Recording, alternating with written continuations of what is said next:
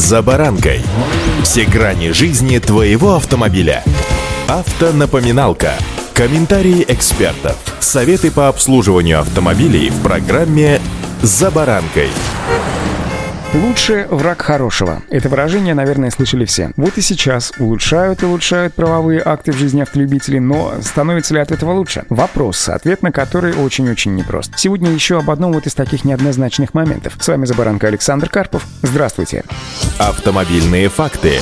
МВД предложило убрать медицинское заключение из пакета документов для допуска на водительские права. Ведомство разработало проект постановления правительства, которым вносятся изменения в правила проведения экзаменов на право управления транспортным средством и выдачи, соответственно, водительских удостоверений. В проекте предлагается скорректировать перечень документов, которые кандидаты в водители предоставляют для сдачи экзаменов на право управления и, соответственно, получения национального водительского удостоверения. В частности, из этого перечня планируют исключить медицинское заключение о наличии у кандидатов в водители медицинских противопоказаний к управлению транспортными средствами. Эти сведения подразделения ГИБДД, дескать, теперь будут запрашивать в электронном виде в рамках межведомственного взаимодействия с Минздравом России. Причем сразу же отмечу, что это не означает, что сотрудники ГИБДД будут принимать экзамены на права, а также выдавать водительское удостоверение даже тем, у кого есть медицинские противопоказания для управления транспортным средством. Медицинскую комиссию будущему водителю проходить все равно придется. Просто допуск к управлению транспортом и информация о наличии противопоказаний либо ограничений будут в электронном виде. Так что ГИБДД их все равно будет получать. Но это станет возможным только когда будут приняты соответствующие поправки закона о безопасности дорожного движения. Такой проект уже одобрен правительством, но в Госдуму пока не внесен.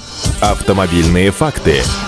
Кроме того, новые правила проведения экзаменов на права содержат еще одну важную инновацию, а именно требования к тем, кто меняет иностранное водительское удостоверение на российское. Для управления грузовиками или автобусами предоставить еще один документ об успешной сдаче экзаменов в автошколе, в которой он проходил обучение по этим категориям. Да, иностранцам, если они собираются работать в России на грузовиках или автобусах, необходимо не только сдавать экзамен, но и пройти подготовку в автошколе. Еще один важный момент проекта. Учебные автомобили, которые предоставляются для проведения экзаменов ГИБДД, должны быть оборудованы световой и звуковой сигнализацией нажатия на дублирующие педали. Причем, помимо этого, световой сигнал должен попадать в обзор внутри салонной камеры видеорегистратора. Понятно, что сделано это для того, чтобы на практическом экзамене кандидату в водителя никто не смог помогать. А если тому, кто сидит на этих педалях, пришлось ими воспользоваться, чтобы предотвратить аварию, то очевидно, что экзамен будет не сдан. Такая практика, кстати, распространена в европейских странах. Только там на дублирующих педалях сидит представитель автошколы, а у нас экзаменатор. Может, после принятия этой поправки что-то изменится. Кроме того, в проекте документа устанавливается еще исчерпывающий общий перечень оснований для приостановления экзамена. В частности, к ним отнесены истечение срока давности паспорта или иного документа, удостоверяющего личность, а также медицинского заключения. И если со вторым новшеством все вроде как логично и понятно, то вот с первым, я имею в виду медицинская справка, сколько шумихи уже было относительно получения этой справки, и вот тенате. В общем, и впрямь лучше, иногда враг хорошего.